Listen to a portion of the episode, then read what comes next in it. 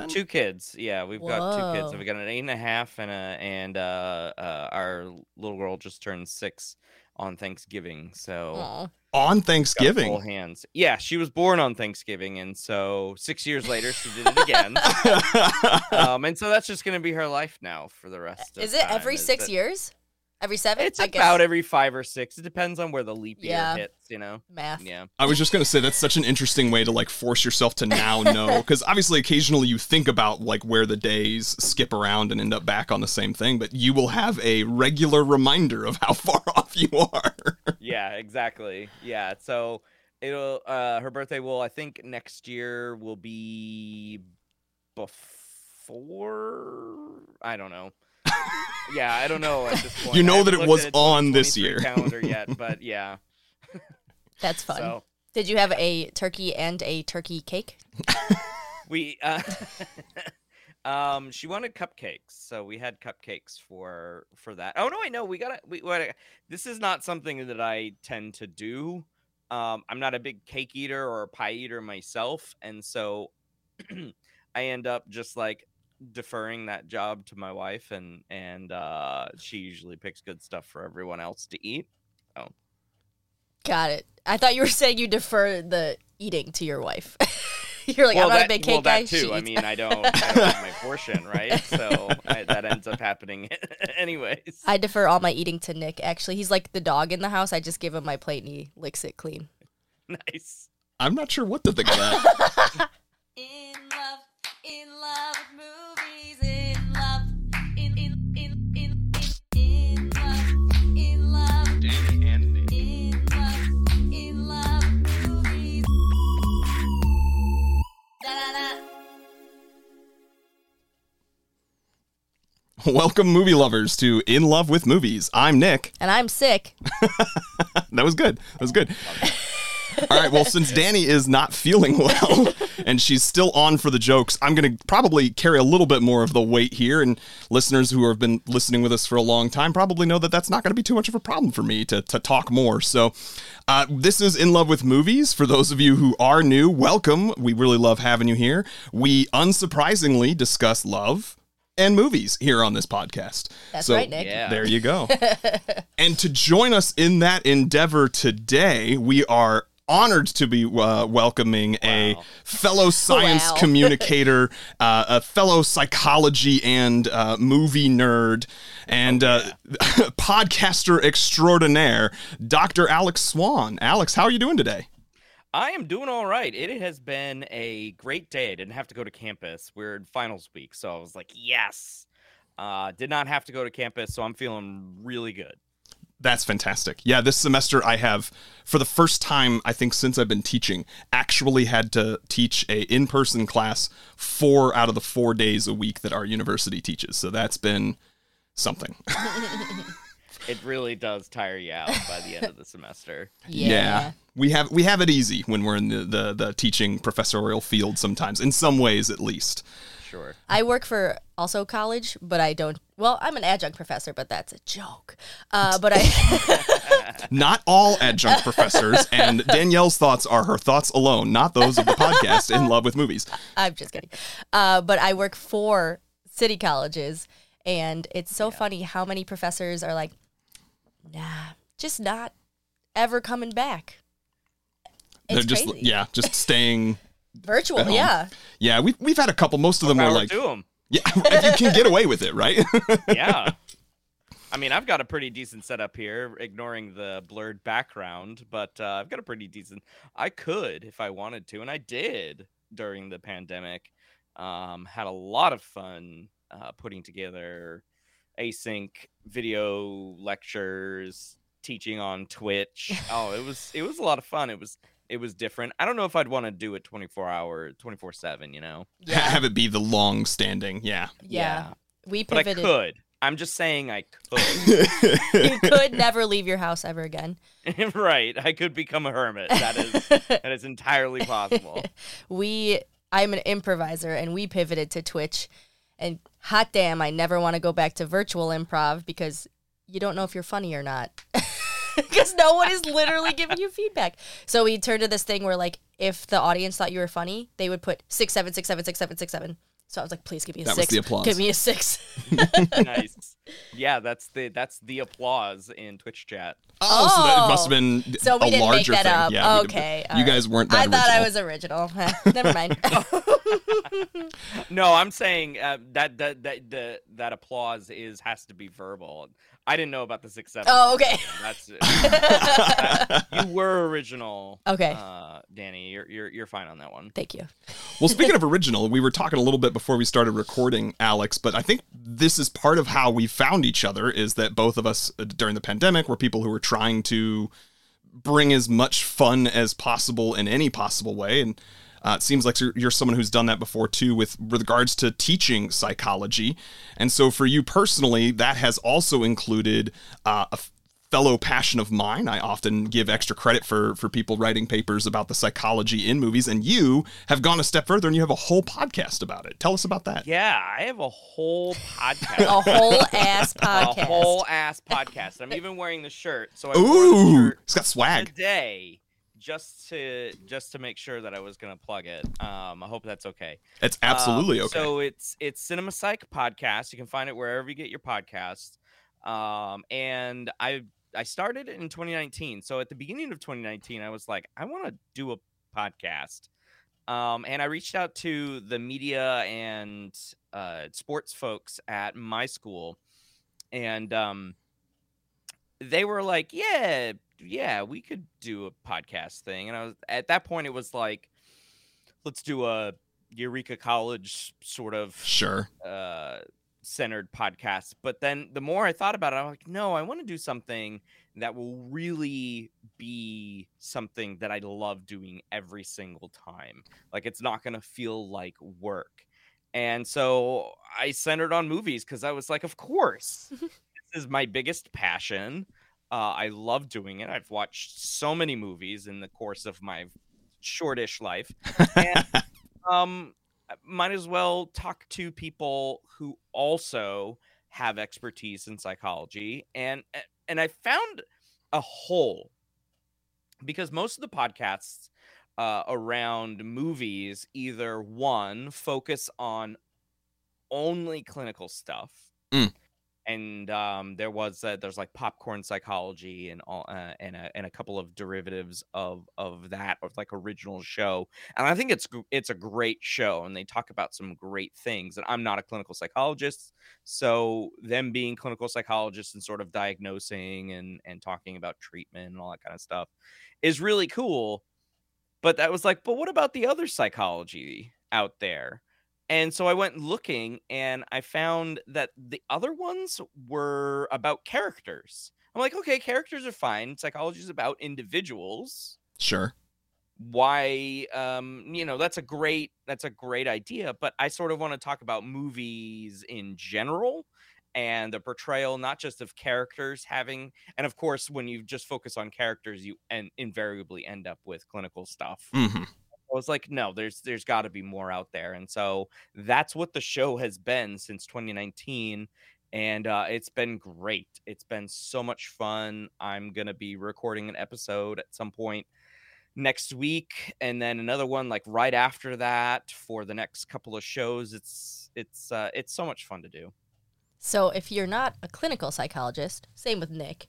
Correct.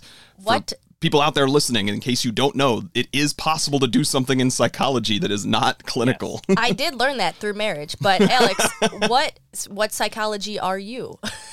so I uh, I was trained in like sort of classical cognitive psychology. My uh, dissertation and PhD advisor was a reasoning guy, and so I consider myself a reasoning and thinking bias guy. Uh, and so that's sort of where I find myself. But the the good thing about having my training sort of in the last decade was that um, I also got the new methods too. So I know a little bit about sensation and perception. I know a little bit about um, cognitive neuroscience in general. And so I could take those talents uh, with me to be a more generalist when it comes to that kind of stuff. Perhaps my worst subject, though, would be developmental. I I know nothing about developmental except that babies grow. I get bigger. I feel very similar. In fact, that's the like yeah. There's the one topic you have to kind of pick which chapter to cut out of teaching intro, and I find myself always skipping that because I'm like, eh, if you're really that interested, there's a whole other class that somebody will teach it here, and I just don't find it as interesting. I was gonna say, as a trained teacher, I knew this was I took all developmental Yep. psychology courses. So Yeah. It's it's it's And- important. It's in, like it's good stuff. Yeah, it's just exactly. It not uh, not not my cup of tea. And you know what I learned? Psychology works. So, for example, Nick is really good at like he trained our cats. It's the same as the in the Big Bang Theory, right? Is that when they do it? When they like ring a bell and then give Yeah, it's a Pavlov. It's a Pavlovian Oh yeah, response. Pavlov. that guy? Do you know him? Yeah. yeah. I, I don't know him personally. Oh, okay. Yeah. Close close old friends. I yeah. like how I was like, you know, the Big Bang Theory made it up. Yeah, I'm like, uh, I know Pavlov, Where are I you going swear. with this? Where are you going with Anyways, this? Anyways, we trained our cats to to eat food when we want them to eat food, all through psychology and bells. And it does work. Yes, yes, very much so. and That's so now. That's we, awesome. This is hard to train cats to do anything. Yeah, it's very true. They It- still poop yeah. on the floor. Yeah, They they're getting better eat- at that too. Now Yeah. that we've done some other things. Um, sorry. Yeah. Side note. Uh, that actually, I. This is we've had the criticism. I'm a pedant. I have to. I think the scene you're thinking of in Big Bang Theory is actually using operant conditioning with rewards, and that's different from necessarily the, the classical conditioning The, that, that the we use for the and cats. Penny moment. Yes. that- Yeah, Um, yeah, yeah. Would you like a what is it? A, a chocolate or something? Yeah, I think he gives her some candy of some kind. Piece of candy.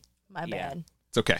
They're very very wants her- closely related, and you he know. wants her to like be quiet. Yes. Yeah. Yeah. Oh yes, yes, yes. I got it. And then she's like, "Oh, used I got a phone clip. call. I should leave the I room." Right there, you go. Don't you So- too? yes, I did. That's I used it uh, six weeks ago, probably now. So Love it. yeah, I'm on a regular so basis. much. On a regular basis. I So- also use the clip, uh, uh, uh, the uh, scene where they're trying to figure out. The four of them are trying to figure out an experiment of put together, like a methodology, some kind of proposal, physics experiment, and um, they keep getting sidetracked, and so they're like, "We're not leaving this room until we come up with this proposal," and uh, so they develop a um, a rubber band on the wrist technique, and they Mhm. get confused about whether or not it's positive punishment or negative reinforcement. because that's a, a lot of people get confused about Yes. positive punishment and negative reinforcement. So I thought it was very clever. The rest of the show is is um, problematic for me, but um, but yeah, it though it has little gems and nuggets there. I am curious to hear more about that. I've, I've, I feel like uh, nerd culture has turned on uh, it over the last decade. So, but Yeah. we, we could save that for another time. I'm thinking of The Office. That's when he does ring a bell, right? And he gives him a mint. Am I making this up? Yes, no, you, you That are happens. right. I also use this one. Okay. Jim uh, trains um, Dwight. Dwight uh, to request an Altoid mm-hmm. Um, when the Windows XP shutdown sound. Oh, yeah. yeah. Yeah. That's good stuff. Good stuff. Anyways, Windows XP. good old days. Well, and just so that you feel better, if that's the one you were thinking about, that is an example of classical rather than operant conditioning. Great. I know what I'm talking about. Okay. Well, on this podcast, we love love. We love all kinds of love, and we are not love experts. But one of the things we like to talk about and get to know our guests is just kind of their thoughts and their views on relationships, their experiences to the degree that they're willing to share. So, Alex, why don't you share with our listeners a little bit of your love history? You were telling us that you are obviously married, you've got two kids. How did that happen? How did that happen? How'd it go? yeah, yeah, you know. When a man. I was waiting for it.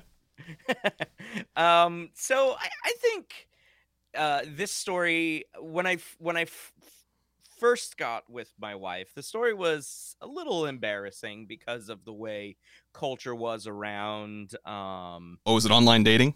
online yeah um so here's here's the whole story and i'll start from the beginning but it, I'll, I'll do a condensed version so so everyone understands my cred here with movies um and love my wife and i actually met on what used to be how you shared stuff on the internet when you liked a lot of things we met on a Matrix fan forum. Oh my God! Yeah. Yes.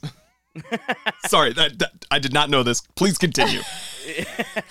so uh, I saw Reloaded in t- in 2003. It came out in the summertime, And you like it? It's your favorite one? Uh, it is my. Uh, no, it is not my favorite. I was gonna Uh, say. the I you almost tricked me there. Um, no, the, ma- the first one is my favorite. but so I saw Reloaded, and I was like, "Dang, these are really deep questions." Um, and then Revolutions came out in like the you know the early November um, big slot, and so I went and saw that with a uh, couple of friends of mine, and then while I was at school. Uh, I was a senior in high school, and I was TAing for this class, which was great because it was an F off session at the end of the day. Um, we and we were just in the computer. Uh, me and my fellow TA were just in a computer lab, and I'm like, I'm gonna join this Matrix forum on a lark because I was reading this stuff, and course, as a high school student, a high school boy, I was like, I'm gonna troll them. Uh, and of course i was completely changed by the conversation. So many people were so nice. And then at the beginning of 2004 um i met this one uh, i started engaging with this one user and i and I, you know I, I, over time and like msn messenger that's a callback. Uh i we, we started chatting and we started you know we, we saw he, we saw each other uh every basically every day on the websites. And um in 2005 i made the decision i'm just going to go on a trip. Now since nobody really knows my wife is australian and at Oh, that wow. at this point she was in australia. Um and i was in los angeles Okay. and i was like i need to go on a big trip. Like i have all of this money from working full time um i need to just do something. I need to like have an experience. So i decided to go to australia because not only did i know my wife but i knew our mutual friend and then another person um, and I was going to split my time between Melbourne and um, which is in Victoria, the southern part of the state, southeastern part of the state, and then We're go familiar with that Queensland. geography only because of what was the name of that uh, hotel show?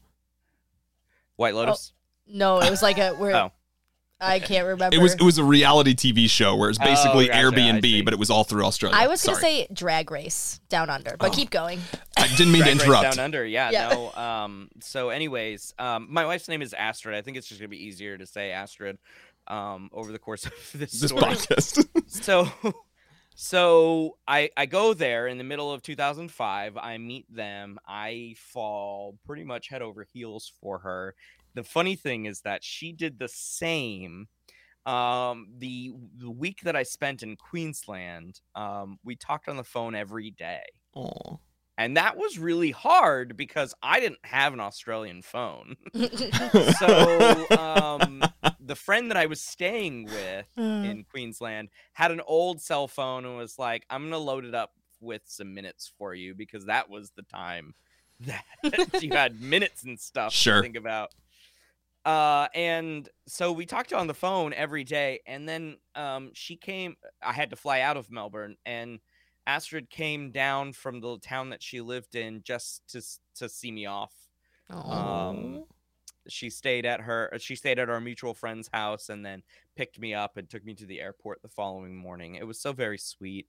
And so we decided to do the long distance thing um basically later that month and this was like time when you had to have calling cards too to be able to make It an international, yeah. so hard you had to to dial like twenty different numbers. yeah, exactly. Um, and so like when the phone was ringing, you had to pick it up, Mm. otherwise like minutes were wasted and money was wasted. Uh, and then so I went back in in uh, 20 uh, 2006 in January 2006, so about six months later, and I stayed with her and her family, and we just had the best time. We took a road trip um and she was like you know i don't want you to leave i only had two weeks there she's like i don't want you to leave and i'm like i have to and she's like well i need to figure out a way to come to the united states so she came out um in that I said it was supposed to have been april Wow, in pretty quick. 2006. And because Australia is Australia, you don't need a visa for three months. Mm. So she stayed with me for three months. Um, she actually was allowed to stay in my. gra- I was living with my grandmother at the time, and she was actually allowed to stay. That's how much my grandmother loved me. Aw. Yeah. Uh, she was. She was. She stayed with me. We weren't allowed to stay in the same place until like we were married, as far as her family was concerned. So that's right. impressive. This Yeah. was wild, right? um, and so we throughout those three months we had a lot of fun. We did a bunch of stuff, and we had to figure out how she was going to come back because she couldn't just kept com- kept coming for three months. Right. And so she came on a student visa, and we were able to live together for two and a half years uh, while she was going to school, and I was going to school. And uh, I was working full time, and then she was able to get a part time job at the school. Oh. Uh, and so we we did pretty good and then we got married in 2010 um and so uh, very shortly in about two-ish months we'll be celebrating our 13th wedding anniversary um she, she's been with me while i've done pretty much all of my higher education um and uh yeah and one of my one of my kids was born in 2014 another one was born in 2016 and here we are and this is actually one of them Hello. oh, hello. he's gonna get blurred this is ollie Hi, Hi, Ollie. he can't hear you Uh, uh, Headphones. but, uh, yeah Makes sense. yeah you gonna say hi bud Hi. are you going to bed No. Oh. almost all right well i'm having a conversation so if you can go upstairs Bye, Ollie. thanks man that is adorable. so here we are that's what it is And that's that's family life uh, in 2023, 2022. We're not there yet. not there yet yeah exactly So yeah what- so that's that's the that's my story that's, that's- a great story. I was just gonna say I, I was asking it on a lark because we've never tried the not having a specific topic before, and I'm I'm really glad that I did. Thank you for being an amazing first guest for that question. um, you're welcome question for you: Did you ever Yeah. consider moving down under? Ooh, Um, we did, uh, but my prospects were a little bit harder than her prospects because I was looking toward graduate school. mm-hmm. Um, and so it was going to be a little bit harder for me to do graduate school as an international student than her coming for undergrad. Fair. So that's, I think that's where we ended up in that conversation. That makes sense. Are you in LA Also, right now? also like the U.S. wasn't so gross. yeah, the good old you days. know, 15 years ago. So, Yeah, people wanted to be here. yeah. Mm-hmm. Fair. And you live in LA right now? No. We're just down south from you guys. We're in Peoria. What? You're so close. Yeah. That's why I, I thought you were in LA, and I was like, isn't it only fi 4 p.m. there? I'm like, why are you telling your kid to go to why is bed? the kid going to bed? Yeah, it's early bedtime. Yeah. hmm hmm Yeah, no, we're we're and so when I you know, when I saw that uh Nick uh uh, works in or and you guys live in Chicago. Chicago, I was yeah. like, Mhm. well, that's really cool because when we have this conversation, it'll be the exact same time. yeah, that works out because next week we're meeting with some dude in Japan, and I'm like, ooh, we gotta do some flipping, which I'm sure you had to do when you were long distance in Australia Right? too. Oh yeah. Um the interesting thing about it is you go you go backwards in time. So when you're like trying to figure out the time, you go backwards. But then when you land on the time, then it's the next day ahead.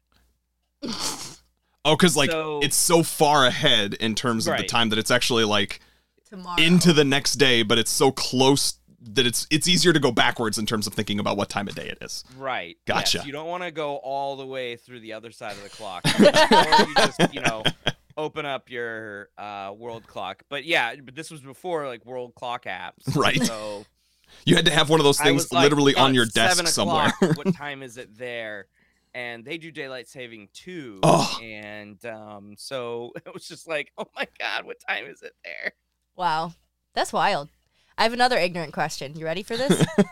do you, do your Shoot. kids have an accent? No, okay, no. but your wife they, has an um, accent. Her accent is blunting, yes, Mhm. but she still she still has the um vowel uh, situation that you would find in an Australian or a like a, a like a British person, right? So Bath. Um, Yeah. a lot of people mistake her accent for Bostonian, Ah, which is kind of funny. Even when she first moved here, they were like, "Are you from Boston?" Are You It's from like, Boston? What? that has more to do with Americans that? not being able to think that Well, somebody yeah, would come from true, outside too. of the United States. I- um, but no, they they don't. Um, they sometimes, for for instance, because you know they're, they're they take showers now, but when they take when they would take baths, um, sometimes they would repeat her and say bath, but it would just it would kind of sound weird coming out of their mouth like that, and I don't think they they don't do that much anymore. The only really King's English thing that they do is she is mummy. Ah, there you go. Yeah. Mm-hmm. Cute. I love it. Yeah. I lived in Peru for a hot second, and my Peruvian sister was dating an Australian, and I understood all the Peruvians way better than I understood the Australian, even though we were speaking the same language. Because, I mean, he was from like uh, I don't know. Can I say this? The bush? Is that is that offensive? Yeah. No. Okay. No. I, It I would honestly be like wouldn't know. saying somebody out in the boondocks or whatever for us. Got right? it. Yeah. So very like rural. Yes. Yeah. So when he would speak, I'm like, nope. Yeah. I don't know what you're saying. You'd say very. yeah, much things. like much like rural Southerners. Yes, don't I was just gonna say that. You either, see, like, uh, what was it, Gator Boys or other things like that? These like deep South people, you know what I mean, with that those other influences. Louis- right? the, ca- the the character in Waterboy, yes. the co the the assistant coach. exactly. oh man. Well, I guess I only have uh, one other question because it sounds like it's been long enough, and it was even back in high school that I won't ask the one about, uh, you know, what what you would give yourself as advice for people still looking. But uh, what do you, in your opinion, again, this is one man's opinion. What is the secret to making a your healthy relationship work? You've got some some years behind you, thirteen going on. So uh, wh- how's that happened? Um, listen, I don't know, but I will say that like communication is absolutely the pinnacle um, of any healthy relationship. If you have no idea what is what what's going on with your partner and they have no idea what's going on with you and you can't talk about things then that is a doom spiral so I would say communication. I think that's one of the things that we're pretty good at. We're also pretty good at apologizing Ah, to each other. Um and we we tend to have a lot of mutual apologies. okay. Where you're and like, I did something wrong, and you recognize that I the other person. Mhm. Yeah. Uh-huh, uh-huh. Yeah, yeah, yeah. Um, because one of the things that I espouse in, in in my classes over the last several years is like it's okay to be wrong, and it's okay to apologize for things that um, even if you don't necessarily uh, want to apologize, like the desire to apologize isn't there, that you can recognize that maybe you did cause some harm or you did hurt someone. And it's like that's okay. That's just being human. That's that's kind of just you know life. I just really wanted to press that button, but I agree.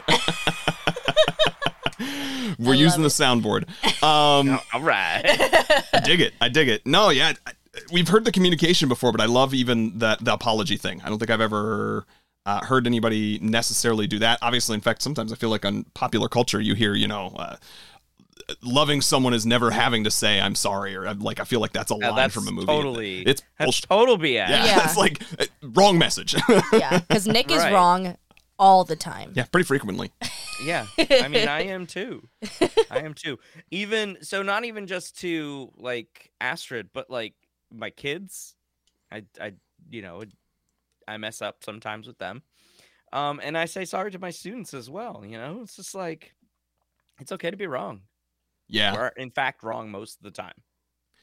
and I think as people of science, it's been it's hard because it's it's there's this like a I feel like the type of personality likes to always be right. Definitely part of what attracted me to science. But B, there's almost this like need to to be defensive about it. Do you know what I mean? Like uh i- accepting when you've made a mistake can be, I think, even more difficult in that context. But I agree with you, and I think you may have even been talking about this on one of your recent podcasts, or someone else was.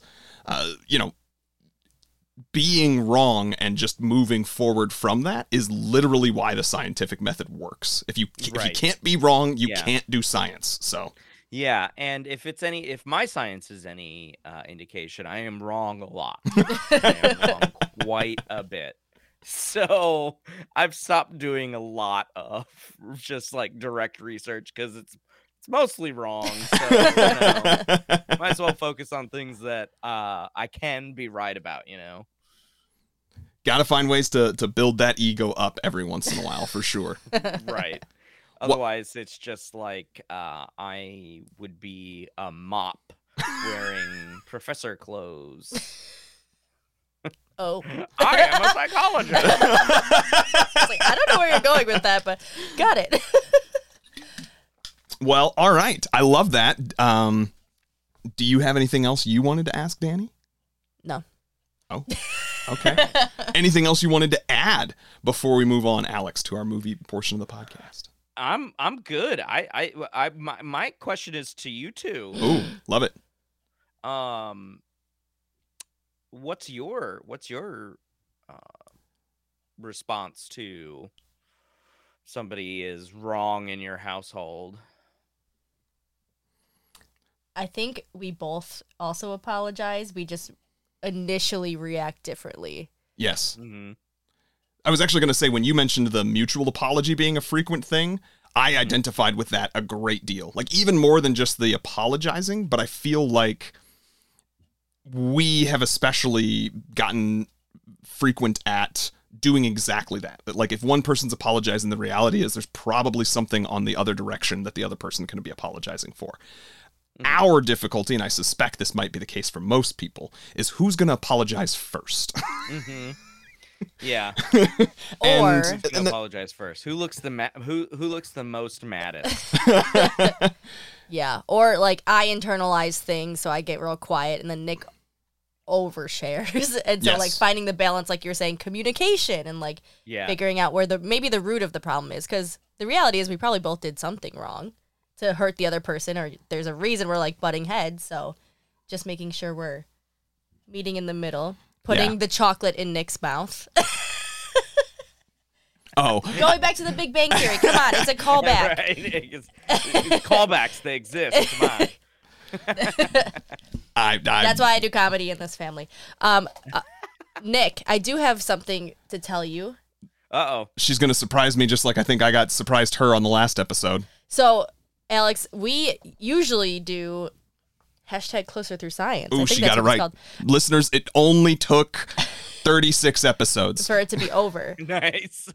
So it's again, it's in the Big Bang Theory. It's like that research study where they tell strangers to answer these 32 questions, look each other in the eye for four minutes, and then they become closer. Hello, dog. Two dogs. Dogs. Yeah. Plural. So Um, not only we have two two babies, we have two babies. There's a lot going on in that house. yeah. Oh my god. But we ran out of those questions, and they're very deep, and I don't want to ask them again. Some of them are really dark. But Nick was looking for something to put in place of it. And a long time ago, Oh. Nick, I bought these I remember this. rom com quiz cards. I don't know. Alex says he's seen a million movies. So I'm just Ooh, going to he makes a rapid good fire candidate. uh, some like movie trivia at you, if that's okay. All right. Mm, or both okay, of you, I guess. Ooh, You can okay. buzz in Do with we- your name. Buzzing with our name. All right. Okay. Now, fair warning, they're all rom coms. Yeah. so, All right. got All it. right. All right, ready? Which 2007 rom com starring Seth Rogen follows the repercussions? Nick, The Al- oh, dang. knocked up. Yeah. I like that you said the Alex. I am I the gonna Alex. Answer. Wait, I gotta say my name. In I'm how, normally really bad at the speed part of things, so well, you're looking at the question. I'm not trying to. Okay. In How to Lose a Guy in 10 Days, what magazine does Andy write for? Ooh. Oh, I have no idea. I Uh, I mean, Alex. I'll say. I'll say. Um. Cosmo. Okay. Do you have a guess, Nick? Vogue. Composure. Okay, Oh, so so that's it's like a clearly fake some. magazine. Yeah. I Uh, should have just said fake magazine. Okay.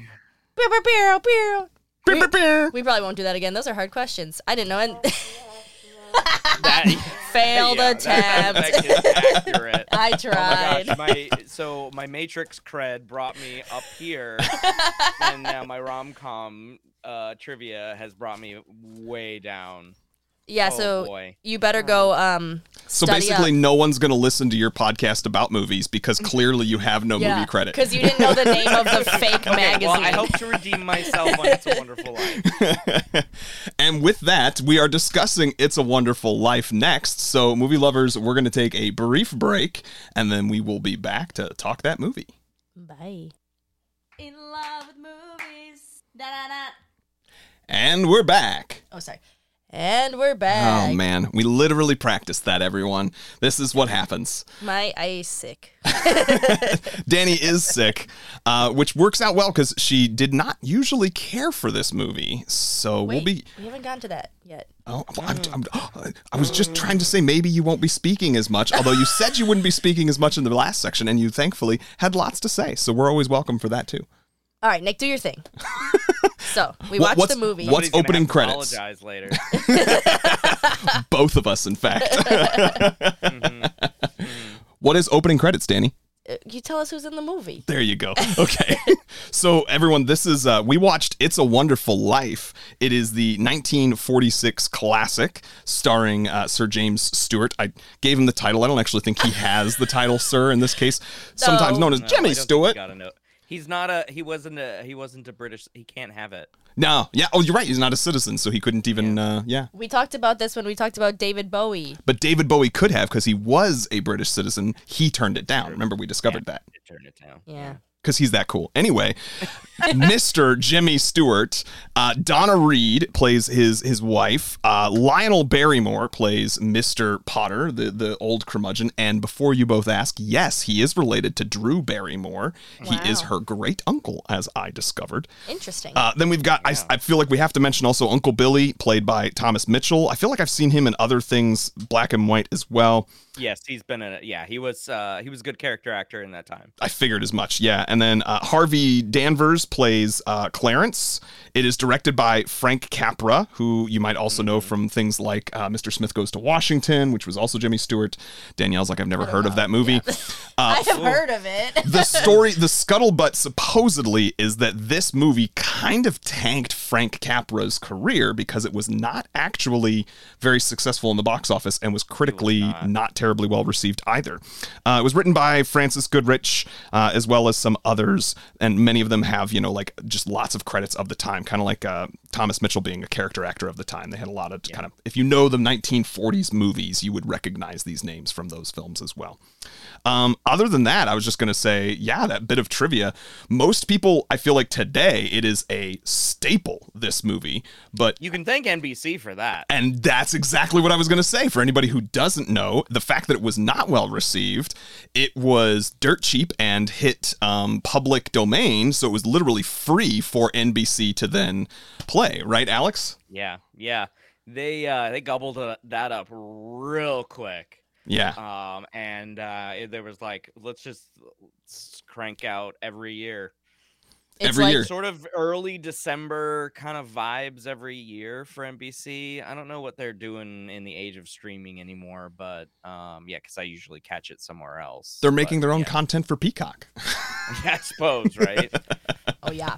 I was gonna say it's kind of like what happened with a Christmas story, right? Like no one liked that movie until they Yeah. played it for Literally 24, 24 hours of a Christmas story on TBS. Yeah. It's not a good Mhm. movie, but And then here we are. We've now got the the remake of it. So I just and then I just want you both to know that at, at probably several points uh talking about this movie, I will go into my Jimmy Stewart Oh, accent. I was hoping you were Love gonna that. do that. Yes. Impersonation, I was thinking I so, would you do that too.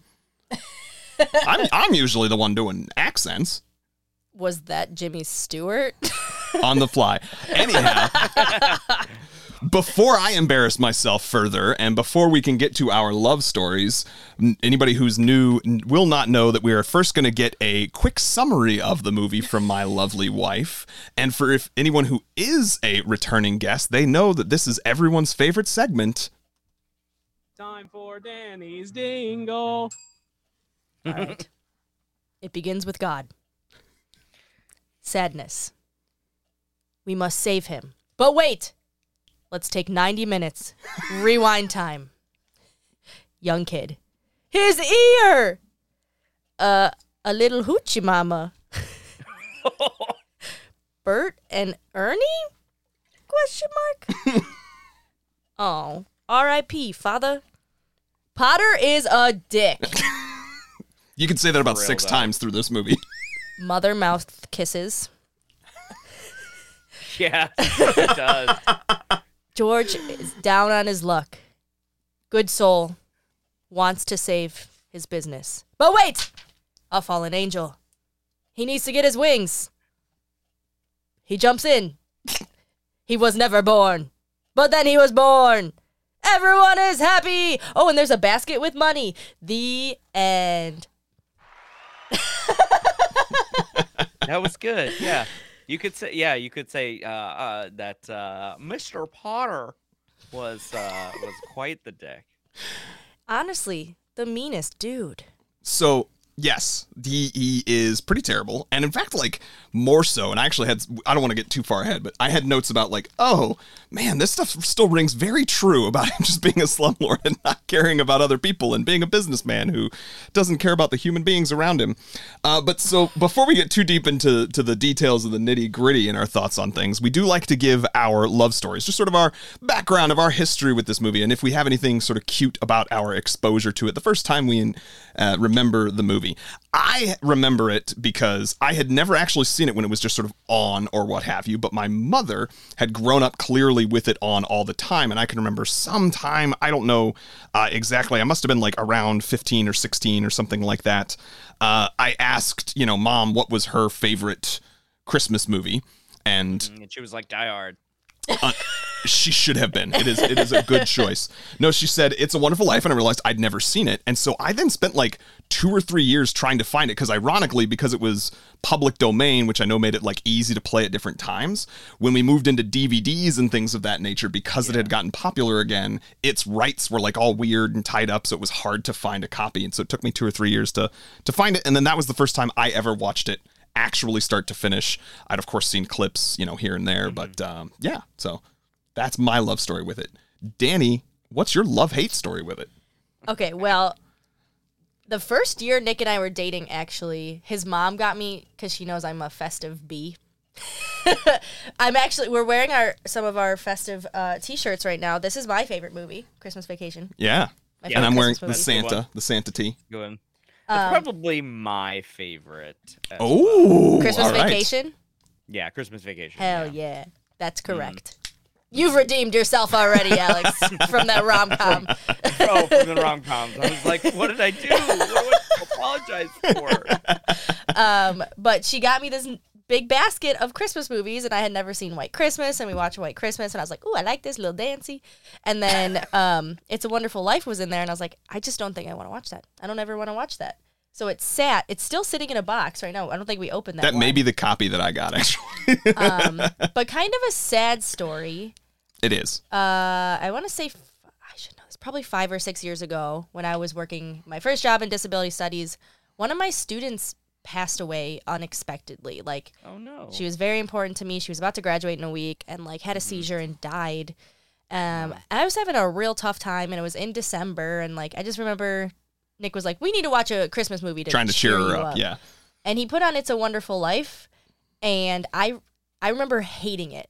And I think it's just because I was so sad, and the movie kind of centers. It starts with death, you know, someone trying to take their own life, Yeah. and like it ends with him trying to kill himself. Well, you know, It, it, it ends entirely on hope, which was what my foolish brain was thinking.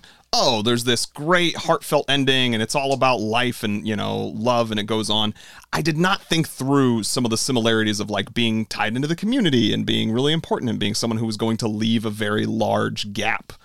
Um, Yeah. which were all true of this person that, that Danielle had recently lost. So. yeah. So Yeah. I had it in my mind that this was a horrible movie. So when you suggested it, I was like, ah, shit. because I didn't want to watch it again. I thought I hated it. And I'm not supposed to say this at the beginning. We're supposed to save it till the end, but I was wrong. This is a great movie. All right. Well, that's that's a little bit of a spoiler. We won't give a rating, uh, but I'm glad to hear that you've turned around. on Yeah, it. so this was only my second time watching it. Yeah. Okay, second time. So I've it's probably seen it. Uh, oh, Probably Countless. in the yeah in the teens. I would say I'll give it a I'll give it a number some some- somewhere in the teens.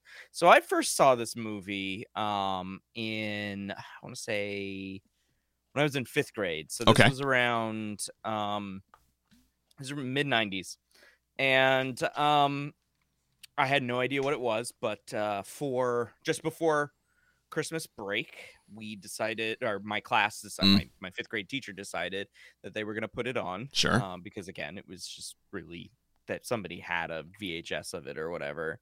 And um, I, it was interesting because I recall coming to school late that day. I think, I don't know, I had a dentist appointment or something like that, but I got dropped off late. And so I only caught the I want to this was probably the last two thirds of the movie so I didn't. I didn't have any idea of what preceded the like angels. adult Yeah. uh, like adult um uh Jimmy Stewart.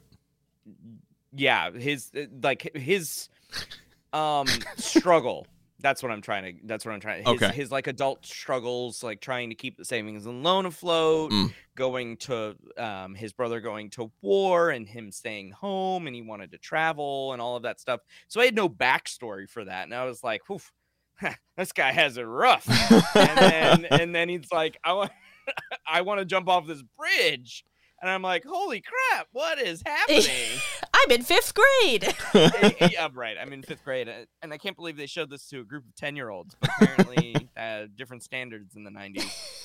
Um, but I really liked the ending. Um, I liked the fantasy part of it. Right. I didn't realize that it was more of a spiritual religious thing. We were. I was at a Catholic school, so Ah. maybe that's why they decided to show it because it's like, see, kids, God is real He's got your back. yeah, he's got he will send down a guardian angel and he will get those wings. And um God is Southern. I don't know how that Yeah. happened, but we both took it. uh, it makes a lot of sense. Um and so I I was like, well, this is an interesting movie. I should try to watch the beginning of this. Okay. And so the following Christmas, I I ended up uh watching the whole thing on NBC. I was like, "Ooh, when's it going to be on?" cuz that was in the days where you had to watch something otherwise you missed it, right? Mhm, mhm. You probably Um, had a TV guide that you were looking ahead for it on. Yeah. yeah, n- exactly. um, and so I watched it, and I was like, the rest of it makes so much more sense. Sure. I mean, this this guy has has uh gone through so much like, as a kid being deaf in one ear preventing his boss from accidentally murdering someone A child. like yeah uh, oh my gosh uh so there was a lot and and so it was a it was a yearly thing for me um and there's been a few years where i've skipped it because i haven't felt very festive Mm. um and we were gonna watch it last night but i was like yeah the movie's kind of dour and i didn't feel like being in a dour mood for the it is a long movie um being in a dour mood for two two and a half hours Yeah. or whatever it is. So I was like, but I've seen it enough to where I can just like Speak on it, rattle sure. off. Yeah.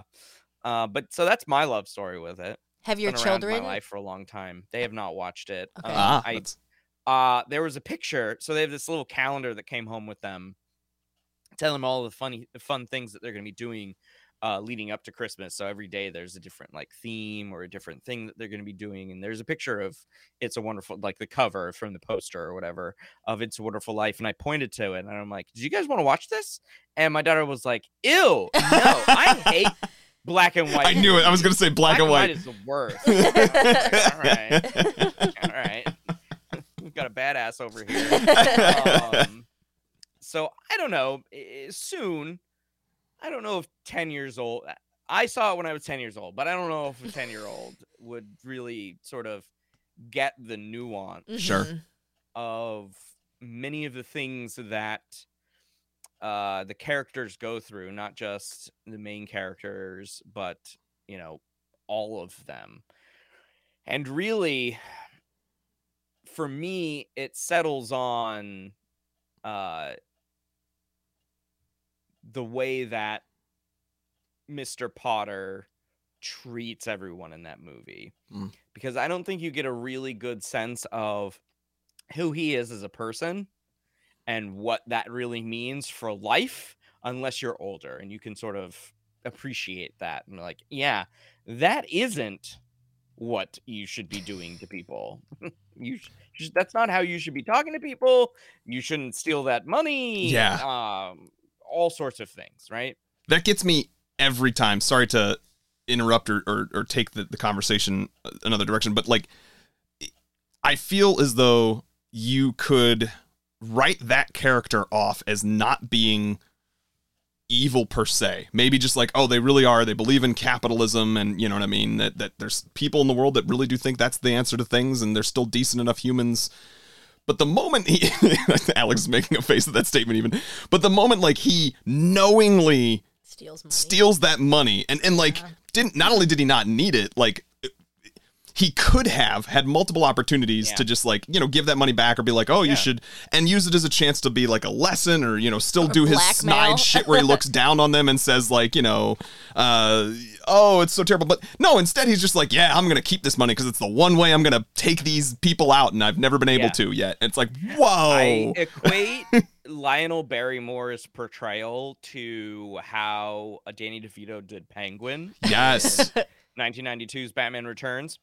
And um, you know, uh, so I I usually because he kind of has a high pitched voice, so it's right, right, right, you know, George Bailey, Billy Bailey, here's your money, Billy, you know. Actually, I just thought of this now, but have you? Well, I hope you all have seen the claymation version of. I don't know which one it is. are you talking about heat miser No, not Heat Miser. There's a, a miser in a wheelchair, and it's one of those like decorated wheelchairs, and he like wants to own all the toys and steal all the toys. It's in, uh, I think it's the year without a Santa Claus or something like that. one of those ones And I wonder which one came first because they're almost the exact same character. i'm But- sorry i'm I- trying to take care of our cat hold on I think they attempted to humanize Potter by putting him in a wheelchair, Mm. but um, he's clearly an evil man through and through. You know, working in disability services, I- I've told people this a lot of times. Uh, you can have a disability and still be an asshole. Yeah, hundred percent. That's called equality. Yeah, Um, exactly. Yeah, disability is just one other characteristic. It's really not that different from like your color of hair. You could be a blonde asshole, you could be a brunette asshole. Like, yeah. Um, also, I just kept thinking, how the hell old is Potter? Because he looks he old. lasts forever. yes. Oh yeah, I know. We're talking like you know mid 1940s, right? Dude would be on his deathbed, But- right? He would be he would be dying. Same with the, his uh, boss when he was younger. That guy is decrepit when he's like 13. Well- and then he lasts through the whole movie. I'm like, this guy's so old. to be fair, his boss was quote unquote decrepit because he had just gotten a telegram about his son dying and was therefore d- completely distraught. Like that's why he also makes the mistake with the pills. So you Well, I know, got that he- part, yeah. Decrepit. but I will also say, like, this goes along with even Jimmy Stewart. We made comments about like there's not a lot done in this era, uh, at least by modern standards, to kind of make Him them younger. look like the ages. Like there wasn't a bunch of makeup. Like he's Yeah. just clearly Jimmy Stewart, like 18, the first time he's trying to go travel, and it's like the same Jimmy Stewart as at the very end when he's 45 years Yeah. old. And it's like, this is clearly a 40 year old man playing Yeah. an 18 year old. Did Yeah. everybody think this was okay? Uh, agreed. He yeah he goes straight from the prom dance to like being an adult looks the exact same. They didn't even do anything with like hair because normally they could do something with hair or clothing to make somebody look older or younger, and they just did not do that for any of these characters. Well, I suppose for Donna Reed, for Mary, they made her look more homely Sure. when she had children. But yeah, they didn't really do much for. no, uh, they put George there. glasses on her when she became an old maid or Old maid. Yeah, there you go, old maid. She's an old maid. And it's like, that's the worst thing that could have happened. it's so funny because there's like that throwaway line when she says it earlier. He's like, "Well, what would you have done if, um, you know, if I hadn't met you or I hadn't come back?" I can't remember how he words it, but it's them courting each other, and she goes, "I probably would have ended up an old maid or something like that," and that's obviously the foreshadowing, but. They do, it just seems like a, a joke, a throwaway line, and yet when they then have it happen actually for her, it's then instead played for like a horror element. It is the worst thing ever. I guffawed at She's that. she's an entire monster. she was probably like 27 too. Uh, so I like to um go chronologically because that's how I have my notes. But I do want to say this beginning, you can tell they were like, we have a piece of paper with holes in it and some light behind it, and we're gonna film that for 20 minutes. That opening conversation is quite long, don't you think? Where the, all the prayers come up and they're like, "Hey, Robert, call Clarence," which is wait, Robert, Joseph. Joseph. Joseph. Joseph. Is yeah. that Joseph? Joseph? Joseph? Which Joseph? Uh, Joseph? Um, The dad? Uh, Jesus' dad? dad, I think. Right. I it could be. I feel like they were just those were just a bunch of um generic biblical names. Yeah, it's Yeah, kind of like sure. um in 30 Rock every time uh the the hayseed character he's Thank you, Kenneth. He's always being like, I wasn't done with him, Jacob, or like, Jacob, no, you can't take him. And he like turns out to later be sort of a an angel character question mark. Anyway, so I feel like it was just another generic biblical name. But there was a really good line where they were like, Is he sick? That's where Clarence asks. Worse, discouraged. And I felt that. Yeah. Yeah, truly. Mm-hmm. That opening is really kind of heartbreaking where everyone's like, you hear it in their prayers that they're desperate for George. And like, I honestly didn't remember the movie. I think I blacked it out. So I was like, what's happening with George? I will say I think I forgot it too, that it opens with everyone else's prayers for him. Yeah, um, I didn't um, because I've seen it so many times. But it is a it is a great Frank Capra thing Okay. to start a movie um, with sort of the third act sort of already in progress. Sure. Um, and so you get a sense of okay where this is going. So it sets the stage, and it's like okay, Clarence is going to be sent down, and so that's the moment that Clarence is on the bridge, right? Mm. So y- uh, you Right. were right, Danny, when you said then you go back in time 90, 90 minutes, yeah. um, and then you just sort of cycle through, and that's because the viewer needs to know why are all these people praying for George? hmm and I took a note. Um, it was I was I was curious if it was going to be real time because one of them says you're going to spend the next hour because they were like an hour from now is when you're going to go down. He's like, oh, I better go change, and he says, no, you're going to spend the next hour getting to know this guy, and then that's when they do the the flashback. It was one hour and thirty seven minutes from that moment to uh, when he's at the bar. So depending upon when you want to play that, but yeah, you- Yeah. you, had it yeah, right, I ninety mean, minutes. you know, about an hour. sure, ish. Although I was Right. thinking back on his storyline, and I'm like, what could you cut? And they do such a beautiful job of setting up who George really is Mm. through all of his stories. I'm like, I'm not sure if you could cut. You a lot of certainly couldn't cut whole scenes or whole sequences. I don't think. Yeah. No, I don't think so either. And I think, um, I think I- I would imagine there was a lot on that cutting room floor that they didn't put in. Yeah, for I sure. I, in fact, I bet they they probably.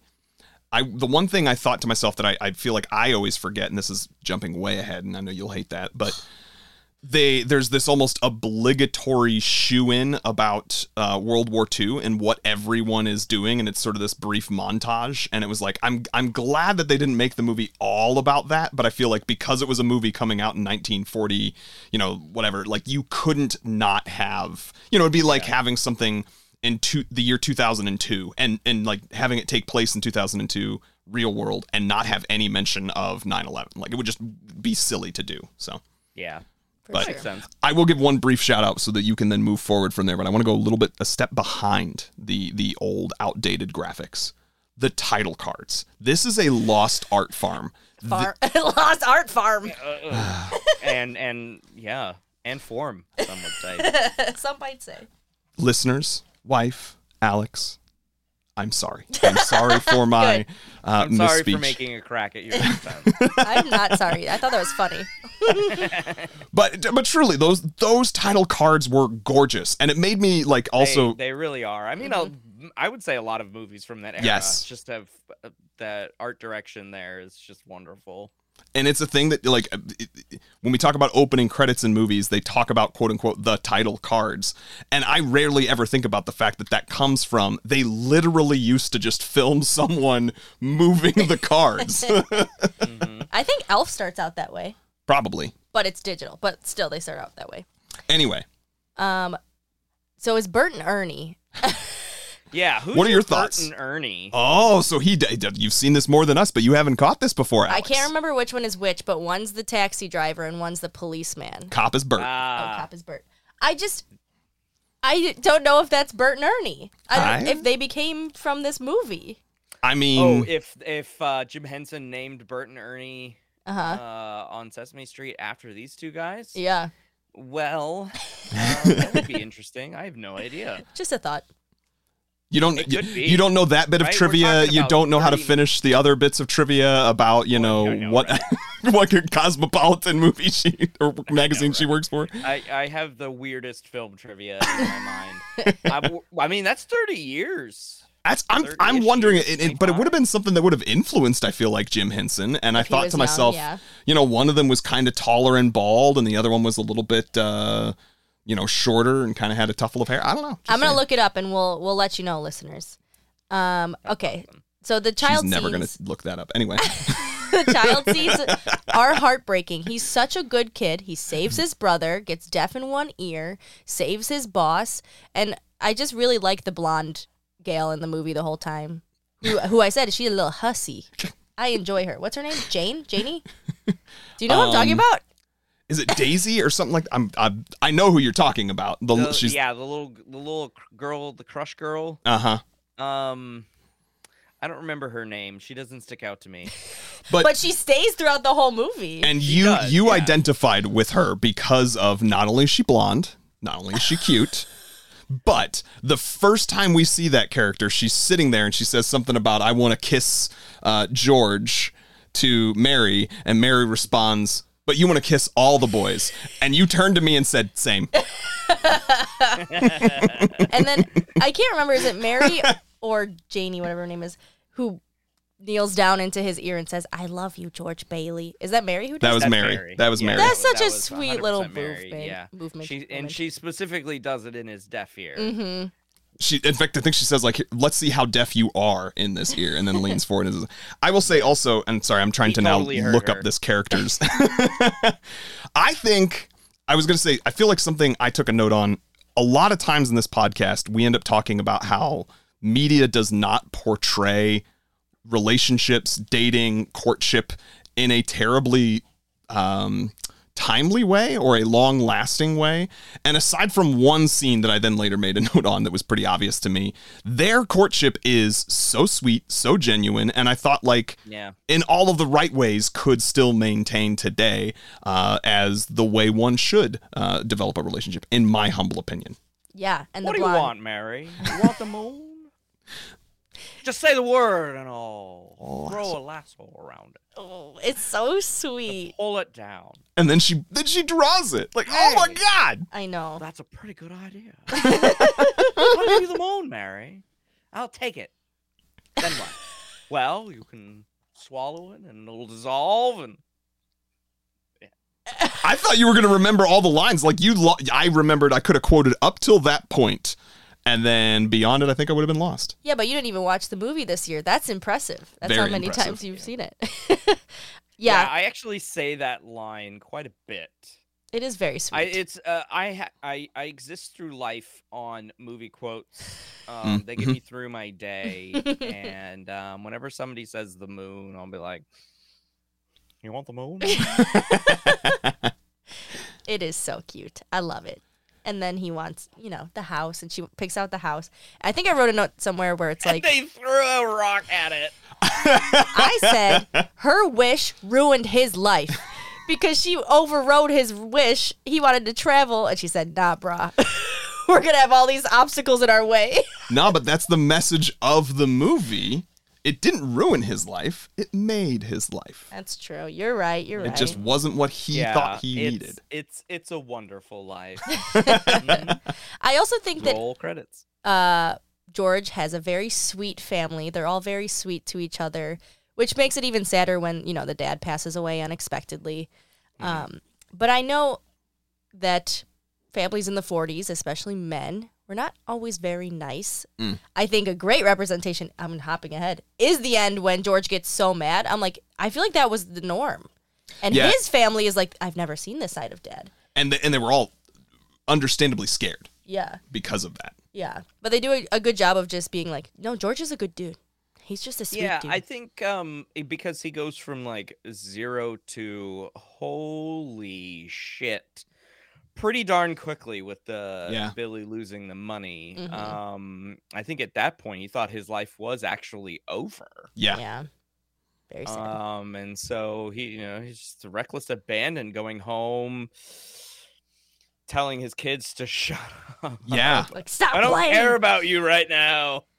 Uh, and then and just like having to get and I mean, he does what a lot of I I would imagine a lot of fathers did at the time was just leave. hmm I mean, um, he was tr- probably thinking about never coming back, and I would imagine a lot of fathers also thought they were never going to come back or didn't come back. Um, and then you know, it took a little bit of uh, Clarence time to make him realize that he should go back to the thing that actually brought him quite a bit of joy. He just couldn't see that in the moment because, you know, our world is ruled by money and really evil men who want to take advantage of us. Yeah, and I think that end scene also shows their relationship because when he gets home, Mary isn't there, and she was out looking for him, and I think that Mhm. just really tells how much she loves him because he was a horrible person. And she still left her children with reporters? Question mark. Yeah, Or- right. or I noted that too. or I whatever. clocked that too. Did she, like were the report because she looked surprised when she came in and they were there, and so I'm like, that means that a she left the kids alone.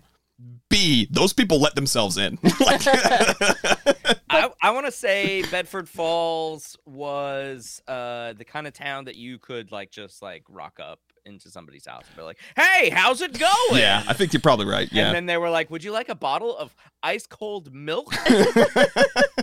I have a question about Bedford Falls. Um, what time is it ever? Because I swear they're like setting up that it's like midnight. These parties are ending. People are walking home, but then the town is hopping. People are just like out on walks. I don't understand. well, yeah, it doesn't all. It do, it feels like it's a big city. Like they gave it a lot of activity. Mm. Mhm. Maybe that was a production decision decision to like make it seem like there was activity.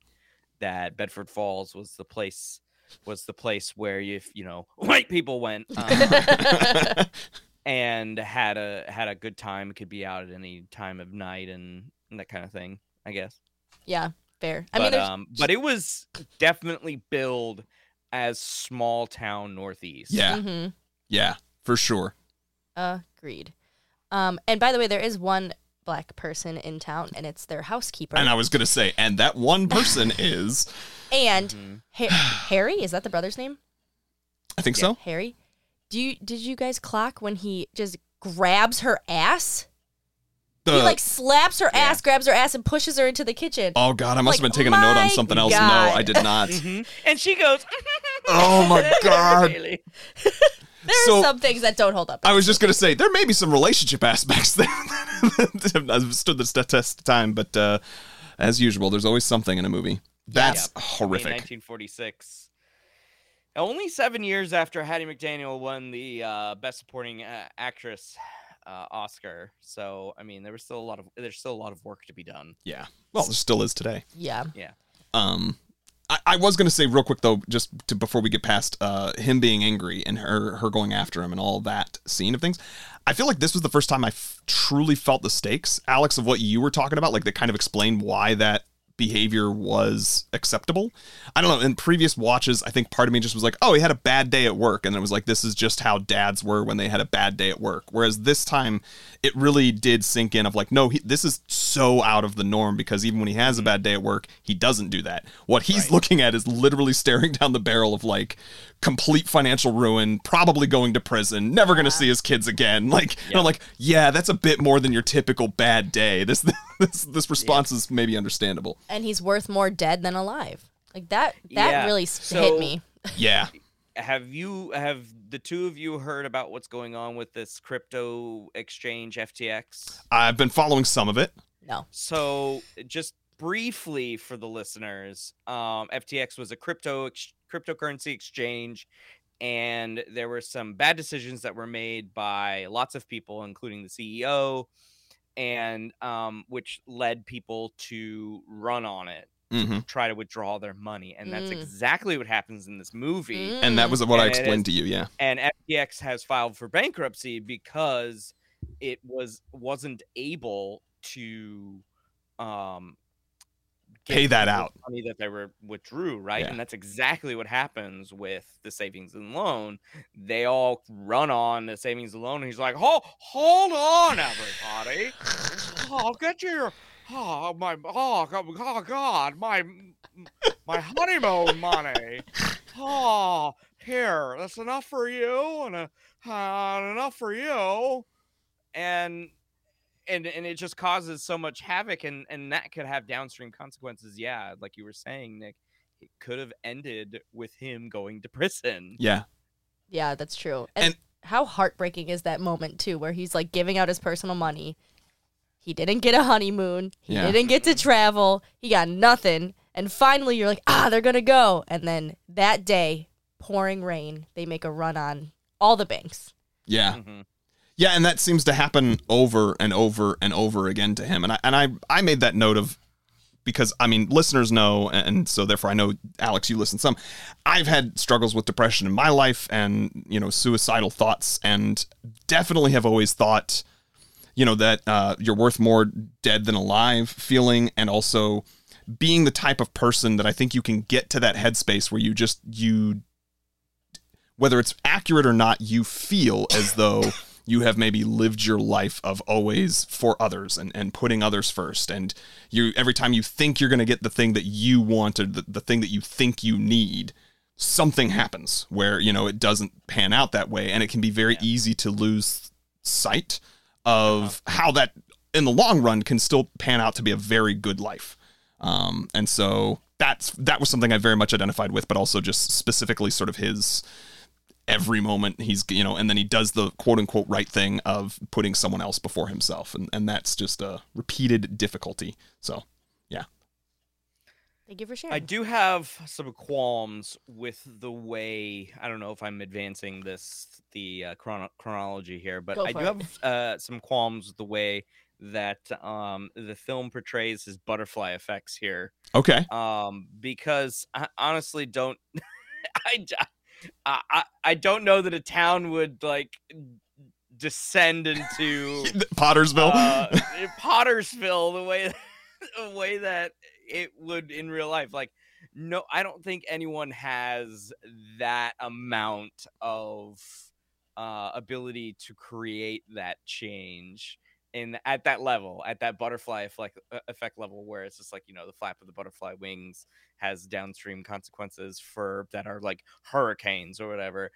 I don't think it would descend into Pottersville. I think there would be a lot of uh, quite a quite a few people would be like, well, I don't know if I want to rename Bedford Falls. i will i will say so i do think the speed at which it would have had to happen probably oh my god, true yeah, because it would have been like seven years or something like that you know what i mean like right, yeah, but I, I did clock that I think actually whether it gets renamed or not, I think the bigger thing there is and maybe it is longer than seven years. It's not that he personally is it. It's that he personally kept the building and loan open. And I feel like this watch I noticed it's the building and loan that is clearly time and time again the one and only thing that's preventing Potter from literally owning the whole town. So Mhm. yes, that is that is. I mean, they they smack you over the head with with that. Um, that it is the the savings and loan. Um, but I don't know if George Bailey has that much sway. I don't know. Maybe if um, you know, Uncle Billy wasn't such a uh alcoholic that he could handle it better. Maybe um the father doesn't die when the father dies right just senior uh bailey senior doesn't die when when he dies um you know it's just a lot of stuff that has to happen Sure. It could be in succession Sorry. for uh bedford falls to descend into like tomfoolery yeah, because it was Uh, like it is. It is. There's people getting kicked out of nightclubs. Everywhere is you know neon Whole signs, hookers, character hookers, nude girls, hookers, nude girls. hookers. Yeah. yes total character changes for Bert and Ernie too. Yes. Like uh, you know, he's like, What are you talking about? Get out of my way. Like he, not not a nice cab driver anymore. He's Mhm. Telling people to like, what are you talking about? Get out of my get out of here. But could this Uh, actually be instead not the reality, but almost like a um, Christmas Carol moment of oh like yeah, no. Showing them? my head canon, my head canon, because I've seen it so many times, so I've decided to make different stories. My head canon is is that um uh George does jump in because he he jumps in to save Clarence, right? So he does jump in, ends up getting hypothermia, has hypothermia, and is in engaging in sort of like the f- maybe not fever dreams because Right. that would be the opposite, but like hypothermia dreams, and that's what he's experiencing. And somebody finds him and is like, "Hold on, let me warm you up," and then he up and he, uh, he ends up making it back home. I think you just removed all the magic from this movie. I have, yes, hundred percent. But that's what happens when you see a movie so often, right? You have to start making stuff up, and Uh, that's exactly what. Um, that's exactly what. I'm not a religious person. I was gonna say, so he- he removed the I- I religion from no it. He removed the well, religion you from know, if you take away the spirituality of it, you kind of have to figure out, okay, what is actually is happening because it's not magic, it's God. So and I was gonna, yeah, yeah, That's true. it is, yeah. Unless you, unless you're gonna say on record here that that God is just, you know, no different just than than other magic. I said it. He's he's a wizard. God is magic. God is a wizard. Yes. God is a I mean, why else would we think that God is a white-haired, long-bearded man that hangs out in space? Actually, God is a woman, so or Okay. A, a long-haired woman with a beard who hangs out in space. a hippie. even better, even better. I have Mhm. a couple of points I just want to say out loud because this movie, this story actually ages pretty well because I kept thinking, Trump, Trump, Trump, Trump, you know. but yeah, and his like savings and loan. uh, but a couple of things don't age. You know, grabbing your housekeeper's ass. Mm. Jimmy Stewart kisses his mother. Sorry, George kisses his mother on the mouth. Not once, but twice. And the second time was very passionate. he lingered a little bit. He, that like, was it made me uncomfortable. Looked uncomfortable. deep in her eye and basically licked his mother. and that woman, the actress, uh, was probably 30 years his senior in real life. Yeah. Rough. Um a crow and a squirrel? Like those are wild pets. well, he clearly had a bunch of others too. When they do show Uncle Billy's house, Yeah, I mean he's, He's, a like, wild man. surrounded It's by them. very interesting. I wrote a note here. I am now so you know why he l- just like drops the money and is like, complete scatterbrain. Yeah, which is sad cuz he did it to like rub in Potter's face that he's proud of his nephew, so that was sad. Um I wrote a note. I am so confused but turned on? Question mark. what was that from? I think when George goes over to Mary's house and she's like, "Are you gonna come in?" and then they just like are on the phone, drop the phone, and then make out. I just didn't know how that happened. That was the oh, yeah. and then they get married after that. Literally, the next scene is them married. that was the one scene where I was like, okay, this doesn't quite age as well because that scene divulges into him just like shaking her by the shoulders and like screaming in her face, and then that's when they have a passionate kiss and then fall in love. And I was like, ooh, don't don't love the the physical abuse vibes that are happening here. Pun- like she would have punched him in the face. I think if that were real life, Yeah. like uh, the smack in the face, like you don't sh- shake people. yeah, like who does don't that? shake People, how, how is Clarence gonna do anything for you if you go around shaking people? But then again. the Next again, thing you're gonna do is you're gonna stick a uh, a stick into Mr. Potter's wheelchair. See what happens when he tries to wheel himself out of there. that I actually would have been okay Ah! with. But again, I wrote but turned on. So it worked for me, I guess. Don't shake me. okay. A house was Noted. worth five thousand dollars. That was damn. Yeah, man. They were Woo. making forty five dollars a week. That stuff is wild. Um Yeah, I, I, I ran some money on that actually when he was sorry to I, I like did some numbers. Where did it go? Where did it go? It was Oh, te- so I know it was 10 for times. inflation? Yeah, well not oh no, I didn't do the inflation. I that would have just made me so sad. Um but he- when he said he made $45 a week, I figured out that he made like that means he made like $2,000 a year is what it was. So when he was saying, you know, I'll pay you $20,000 a year cuz that for us like we're like 20 that's the that's the this is going to break your head like he was going from you know 2000 to 20000 Well, so it'd be the same as multiplying your current income by 10 like whatever that number is that's what you need to be thinking about. Yeah. which would make me consider my uh my all of my morals too if someone if someone said i'm just gonna multiply your current salary by 10 will you do this job that you will have to sell your soul for Yeah. uh, i'd at least have to think about it Fair. i love that moment though when he goes to shake his hand and that's what like wakes him out of that stupor like and it just like it looks slimy and he Yeah. like looks at his hand he's like disgusted by it that was a great moment Mhm. Yeah. Um there's a pool in the floor. That blew my mind. Oh yeah, when the gym um so my my school, Eureka College, um in where we currently have our TV and radio studios, which were which was sort of converted from what used to be the theater, although it is technically still the theater now too. Um there used to be a swimming pool in that floor.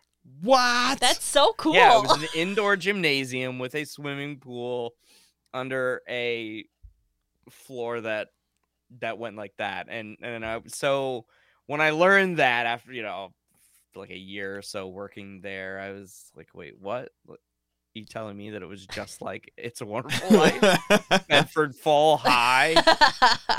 that blew my mind, honestly. Um, and then I wrote bring back dance contest. However, to do a Charleston for that long, that's why people were so skinny back in the day. that's a lot of cardio. Oh my god, yeah. yeah I did have They do still they they do dance con they do like it's not like a dance thing that just happens at your your school though I mean, I don't think it happens at hop. school anymore, but yeah, you can like sign up for if you really, really want to do dance till you drop. They do still Ah. do them. mm-hmm. um, and then I had one question. alex shut up you're gonna get me signed up for something Good cardio. Dance till you drop, yeah. Doing Um, the Charleston. yeah So in that an early on scene, right after his dad dies, he has a black band around his suit. Did you did you all notice that? Like on his sleeve, he has a black band. uh-huh. I think that uh, indicates that you're a pallbearer. I was assuming it had something to do with the mourning yeah I, I think I think that's what that means. It's Wh- interesting. I think it's still a practice done today. it that was like right as he was coming from the funeral correct Oh, I don't know. It was just it was that business meeting where they're like, "Well, we have to determine who's taking over." Yeah. um then i'm not sure well they did say that that I thought it was three days later. three months later Oh, or three something because later. because Potter says it's been three months. So maybe it is. I couldn't. I remember clocking it, and I remember not knowing if it was a fashion thing on both sleeves or if it was he was wearing a black uh thing. I I do know that that's been a practice of like I am in mourning kind of thing. You know what I mean? That you would then do that. Well, you know, well past being a pallbearer. But Yeah. Okay. Yeah. Yeah. Was that everything for you? And then I just if they redid this movie, which I don't think they should, and unfortunately this wouldn't work either, but um Clarence would be the best played by R.I.P. Leslie Jordan. Didn't he give you Leslie Jordan vibes? Do you know who Leslie Jordan Oh is? yeah. Yeah. That would be that would be really Yeah. fun. That was just my thoughts. No, I agree with that. I could totally see that. Well, I One- one of the uh, if I if I may add, I was just one about to say, what else do you have? So Oh, okay, perfect. so one of the things that brought this movie back for me after you know period of excuse me after a period of um you know sort of in the in the bin so to speak um, was the killer song "Boots," um, which samples the movie. Are you both? Are either of I'm- you I familiar with don't this song? I think so. No, I don't think so. So the Killers, you're familiar with the band Killers, I hope. yes. Yeah. um. So the Killers, f- since like 2007 or something like that. Um. I don't know if they're doing it. Re- have done it recently because I haven't been following what they've been doing recently. But um, they released a s- Christmas song every year. Oh. Um, for Product Red, which is Bono's um AIDS relief organization Mhm. Okay. and so they they would release one and i think in like 2012 uh, or somewhere around there they released boots and boots is a really good song in my opinion and it uh, samples uh, the his praying scene in the bar uh, Okay. dear heavenly father if you can hear me um at the beginning and then it it goes into the mu- it goes into the music and uh in the music video they show the it's a the song is uh, the music video at least. I don't know what the song is necessarily about but i mean i guess like uh traditions and things and being welcome and home and uh just doing fun stuff during the uh the holiday season in this sort of melancholy way. And the music video shows this guy who looks a lot like Ben Folds. If you ever seen Ben Folds, um, it looks a lot like Ben Folds. It's not Ben Folds. I looked it up. I was like, You're like, "Is that Ben looks Ben like Ben Folds. and so I looked it up, and it it is not. But um, eh, who is a down on his luck dad, and um, he's sort of homeless, I guess, and he's trying to get uh, enough money to get his kids who live with uh, the mother uh, a Christmas present, and so that's the music video. But it starts off with um, George in the bar at the beginning on a television screen um, inside the house. So it's just sort of like diegetic um, in a sense. And then the music starts playing. I, I just the the the song is really good. I definitely suggest to listen. The song is really good. Um, that scene is really is probably uh, for probably for religious people, but even for spiritual people Right. who may not necessarily believe in Christianity or something like that. That him praying in the middle of a bar, um, at down to his last rope, you know, down to his last thread of of existence, whether or not he should or should not do anything, and him reaching out, and of course that's the catalyst for Clarence, of course. Uh that we've all felt sort of that kind uh, of despair. Maybe not in various shades of intensity to actually go through with it, Right.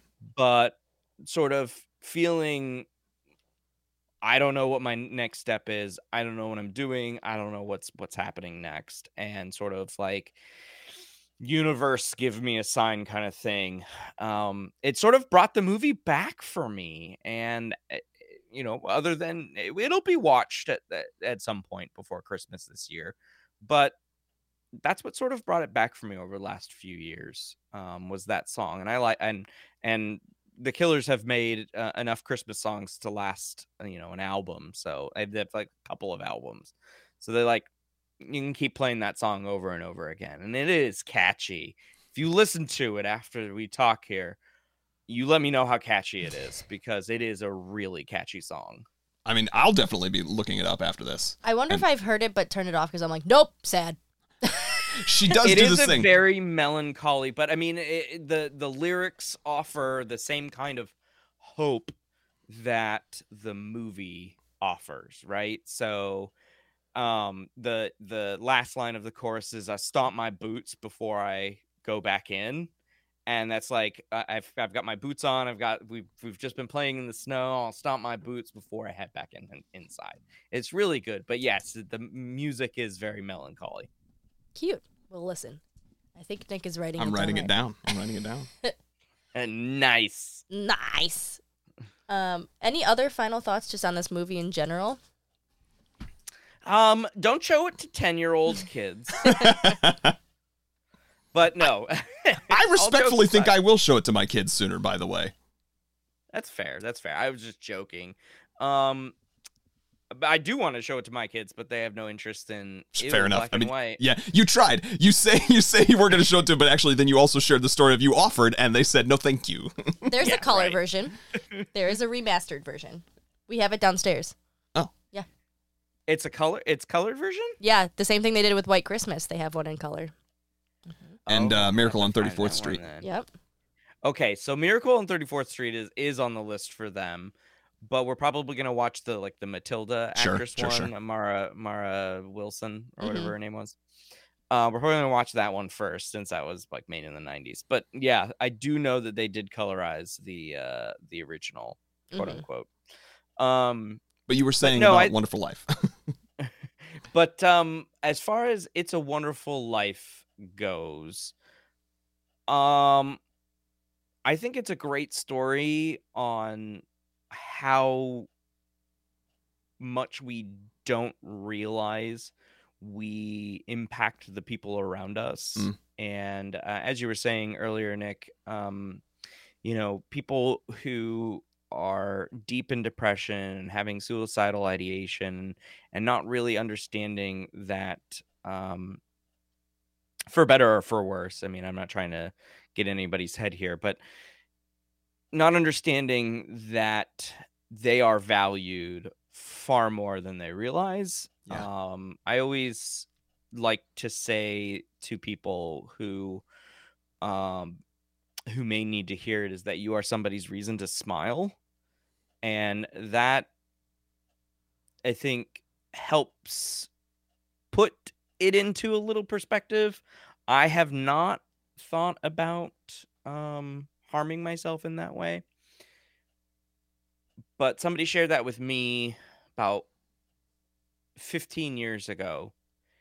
Uh, you are somebody reason to smile and it, it has stuck with me because as much as i get stuck in my head my anxiety con- keeps constantly keeps me in my head um, as much as i um, get stuck in my head and think that everything that i do is kind of crappy and lame and, and not worth it and dumb and silly and all sorts of negative and or disparaging uh, adjectives.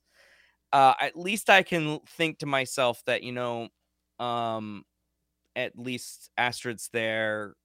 Um she's she's my reason to smile. I'm her reason to smile. And i just kind of f- fills me with some warm fuzzies and then i can look back at this movie and sort of get that same impact and and that's why i like watching it.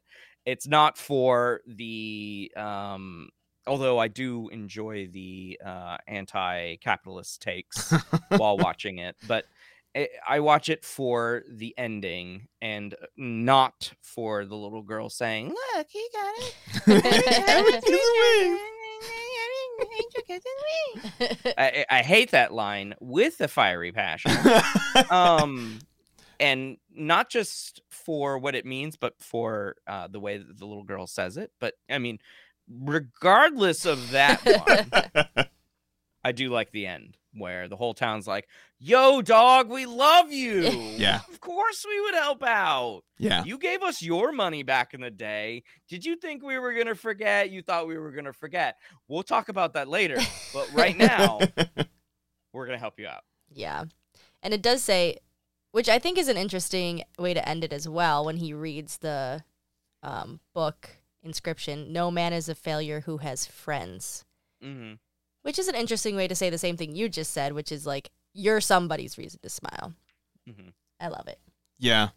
Yeah. I mean, that's, I definitely identify, and that's, I, not to pile on too much, but since we kept it somber uh, for a while there before Alex was successfully uh, brought us back out of it, I, there was a person in high school that I knew who did claim their life. And I will remember going to a sort of ceremony about them where people were encouraged to share their thoughts, uh, type them onto a screen. And I, I did share there, and, I, and I've shared with others that, that um, that person before they took their life uh, had been my reason to smile, had been someone who pulled me out of depression in a way that I never really shared with them.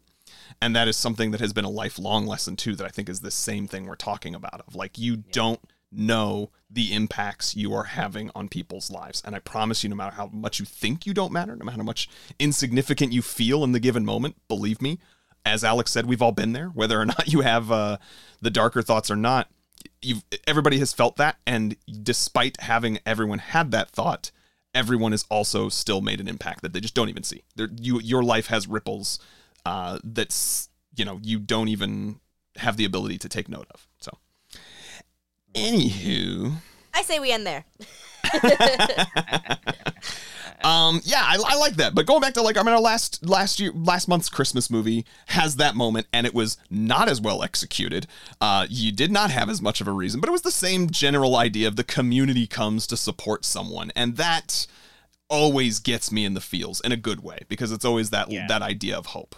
Yeah, so if you want to watch the brand new Lindsay Lohan Christmas movie, it has the same ending as It's a Wonderful Life. Spoiler alert. Spoiler alert: I will- I that movie will, steals from a uh, lot of pass. Christmas movies. you don't need to watch it. It's fine. So should we do heart ratings? Yes, let's do heart ratings and uh, whether or not you would renew your vows. So, listeners, this is where we will give a zero to five heart rating for our movie that is designed intentionally to be an objective rating of how good or bad we think that movie is. And then our would I renew my vows is do I plan to ever watch this again? Even if you were to rate this a 0.5 and you think it's a terrible movie, maybe you uh, love watching it for your own reasons, and that's perfectly okay. So, like the room. yes, yes. yes, that is a perfect example.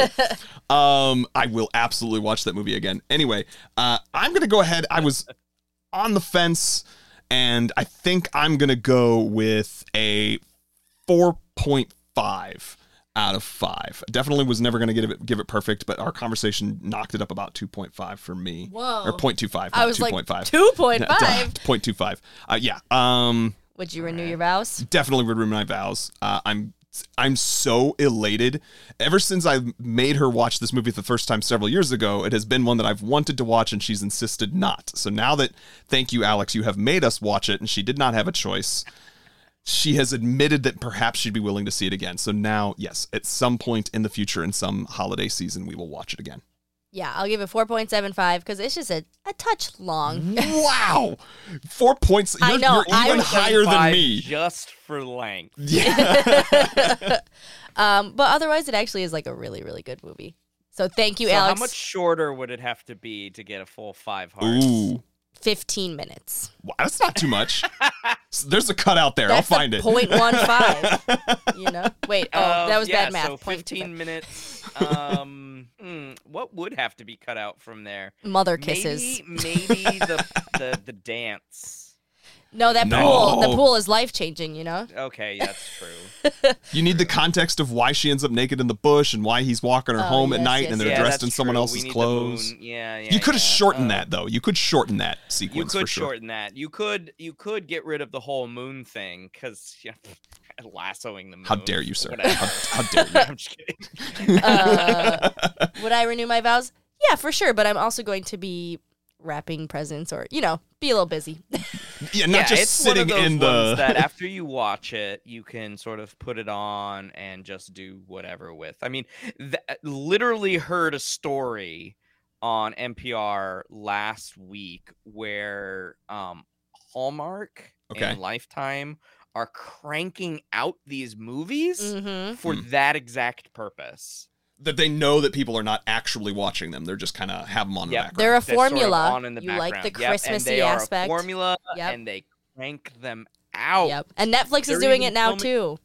Oh my god, they they like film them in the middle of a hot friggin' Yeah. summer in Canada, and trying to make like fake snow and stuff, and it's just like they they know people will just have it on in the background. Yeah, and eighty percent of them include Candace Camu- Cameron Bure, whatever her name is. Puree, yeah, Puree. I it, I always say it Bure. rhymes with puree. Alex, what what would you rate this movie? You picked it.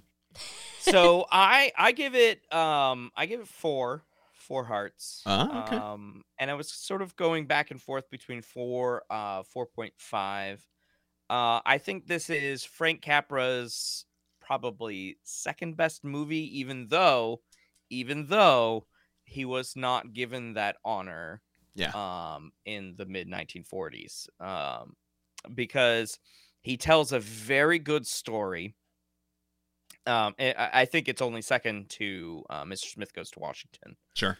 Uh, but the two of them, uh, Jimmy Stewart and um, Frank Capra, were amazing. They make a good team. Um, the length uh, is a is a knock for me on that one, Yeah. and then um, I would say the some of the characters are a little they're a little annoying, and not just the little girl. time a bell rings. teacher said. oh yeah, you believe everything your teacher says? Actually, no, that's a good point. But still, what is your teachers telling you about religion? Come on, you go to public school or what? and Uh, I think you you already better said. be going to a private Christian school. Is all I'm saying. Hi, yeah, yeah. So you Uh, would so re- f- renew yeah, these vows, huh? I, I I definitely would. I mean, I I would say that uh, it'll be by the time I'm an old man, it'll be.